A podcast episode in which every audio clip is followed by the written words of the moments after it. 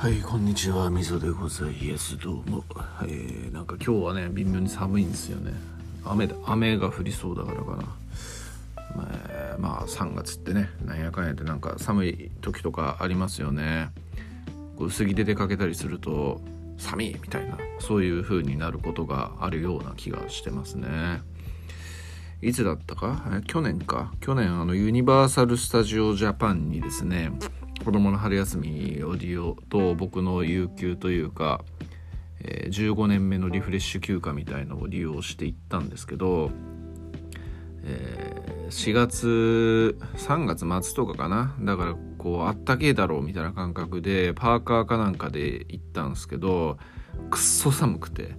なんか夜とかに一番目玉のスーパーマリオエリアみたいなところ入ったんですけどいやもうなんか寒すぎてえー、もうなんかそこのエリアの楽しさを満喫するというよりも本当もなんか寒くて死ぬみたいなそういう状況だったことをなんとなく記憶しますね。なので、えー、このね3月4月というちょっと暖かくなってきたぜやっほいみたいな時期ほど、えー、寒さ対策は気をつけた方がいいんちゃうかなみたいな感じでちょっと思ったというような感じでござる。はい。えー、最近ねこう樋口塾とか、えー、まあ、会社のね木村さん絡みのこととかそういうようなところで人とこう話すことが話す、まあ、もしくは、えー、やり取りするみたいなことが多くなってきているんですよね。えー、今年の抱負であるところのコミュニケーションを広げる、まあ、去年もそんなコミュニ,、え、コミュニケーション云々だったんですけどまあ、着々とこう世界は広がってるなという感覚が自分の中ではしているわけなんですけどもこう自分という人間をね、えー、自分という人間がどういう人間なのかみたいな感じで内省することって、えー、こう自分の狭いコミュニティ内だけで過ごしているとなかなかしないなっていうところだったんですけどやっぱこう世界が広がってきていろんな人と会うとやっぱ自分と比べるとかこう自分の発言に対する反応とかを感じてあ自分ってこういう人間なんだなみたいな感じで思うことみたいなのがなんか増えてきてんのかなみたいななんか内政の機会みたいなものなものが増えてきてんのかなみたいな感じのことをちょっと思うわけですよ。で、えーこう何もね考えずに生きていた頃にはなんそんなの思いもよらなかったんですけどなんとなくこう僕ってすげえこうインプットというか、えー、なんか常に何かの何かコンテンツに触れ合ってるというかこうインプットをしていないと死んでしまうような人間なんだなっていうことがなんとなく分かってきてこう人が出す話題、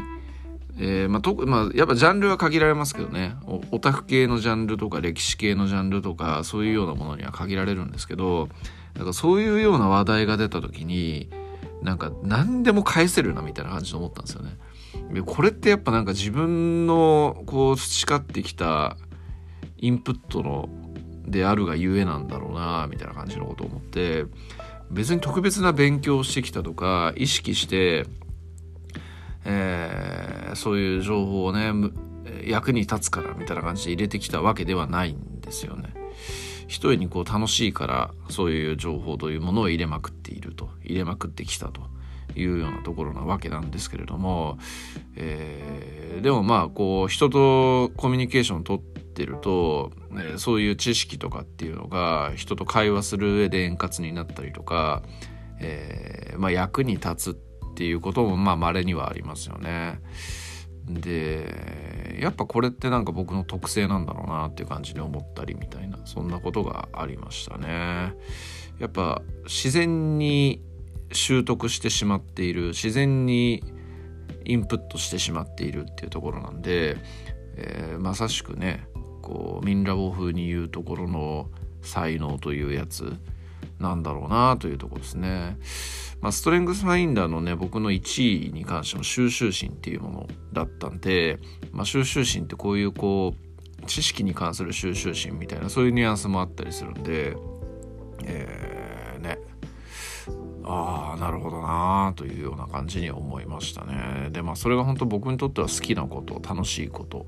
えー、自然にやれてしまうことということなんで、えー、なんかまあ改めてそういう人間なんだな俺はみたいな感じで思ったというところと役に立ってんなこの特性が今になってみたいなそういうふうに思いますね。やっぱそれインプットしたものってアウトプットしないと面白くないんですよね。うん。本当面白くないんですよ。だからこうあんまり一昨年とかその前ぐらいまで人とそんなに会話する人とこう、まあ、ディスコードやツイッターでもそうですけどそういうところと交流をするということをしない時なんかっていうのはやっぱなんかモヤモヤ感っていうのがずっとあったような気がしたんですよね。でもやっぱコミュニケーションを広げたことでその特性っていうのがより一層楽しい人生にとって楽しいみたいな風なそういう方に、えー、動いてってるんだなというふうに思ったりしますね。はい、インプットとアウトプットはやっぱりセットでしないといかんと。いかんといかんっていうわけじゃないなした方がいいということが分かったというところでしょうかね。はい、人にえー、話したい欲求ねそういう欲求っていうのは強いですよねなんか昔読んだなんかのエッセイかなんかで司馬太郎さんが言ってたんですけど、